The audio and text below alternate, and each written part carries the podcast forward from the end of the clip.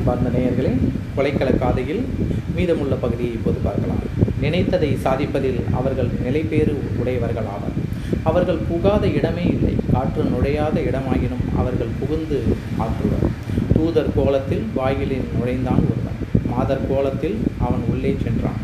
விளக்கு ஒளியில் இரட்டு நேரத்தில் இளவரசனின் கழுத்து சங்கிலி வைரம் பதித்தது. மின்னலை போல் பறித்தான் மறைந்தான். வாள் கொண்டு இளவரசன் வீசினான். ஆள் அவனுக்கு அகப்படவில்லை. தோல் கொண்டு அவனை பற்ற முயன்றான். தூண் ஒன்றை காட்டிவிட்டு சேந்தூரம் சென்றான்.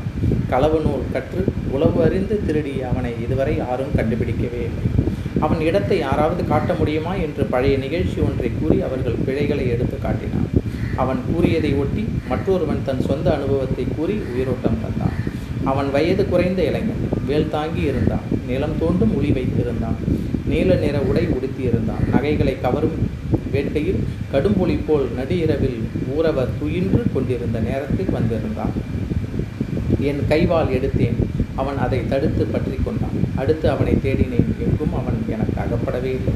இவர்கள் செயல் அற்புதமானது. அறிய இயலாதது என்று மிகைப்படுத்தி கூறினான்.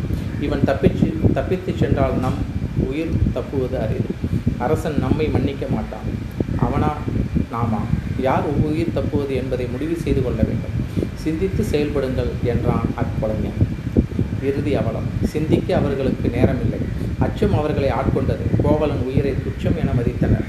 கல்லாத குடியன் முரடன் ஒருவன் தன் கைவால் எடுத்தான். அவன் வாழ்வை முடித்தான். மார்பில் குருதி கொட்டியது. மாநில மடந்தை துயரடைந்தான். பாண்டியன் செங்கோல் வளைந்தது. கோவலன் தரையில் விழுந்தான். இவற்றுக்கெல்லாம் காரணம் அவன் பழைய வினைதான். வேறென்ன இருக்க முடியும்? நல்வினையையே நாடி செயல் புரிந்தால் கேடு வருவதில்லை. கண்ணகியின் கணவன் அவன். அவள முடிவு உலகுக்கு ஒரு படிப்பினையாகும். அவன் பழம்பிறப்பில் செய்த தீவினை இப்பிறப்பில் அவன் வாழ்வினை பறித்து கொண்டது. அது மட்டுமா? வளையாத செங்கோலும் வளைந்தது. அதற்கு அப்பாண்டியன் செய்த பழவினையே காரணம். மீண்டும் அடுத்த மதுரை காண்டத்தில் உள்ள ஆய்ச்சியர் குறவை என்கின்ற காதையில் நாம் மீண்டும் சந்திக்கலாம். நன்றி. என்னுடன் இணைந்திருங்கள் நேயர்களே.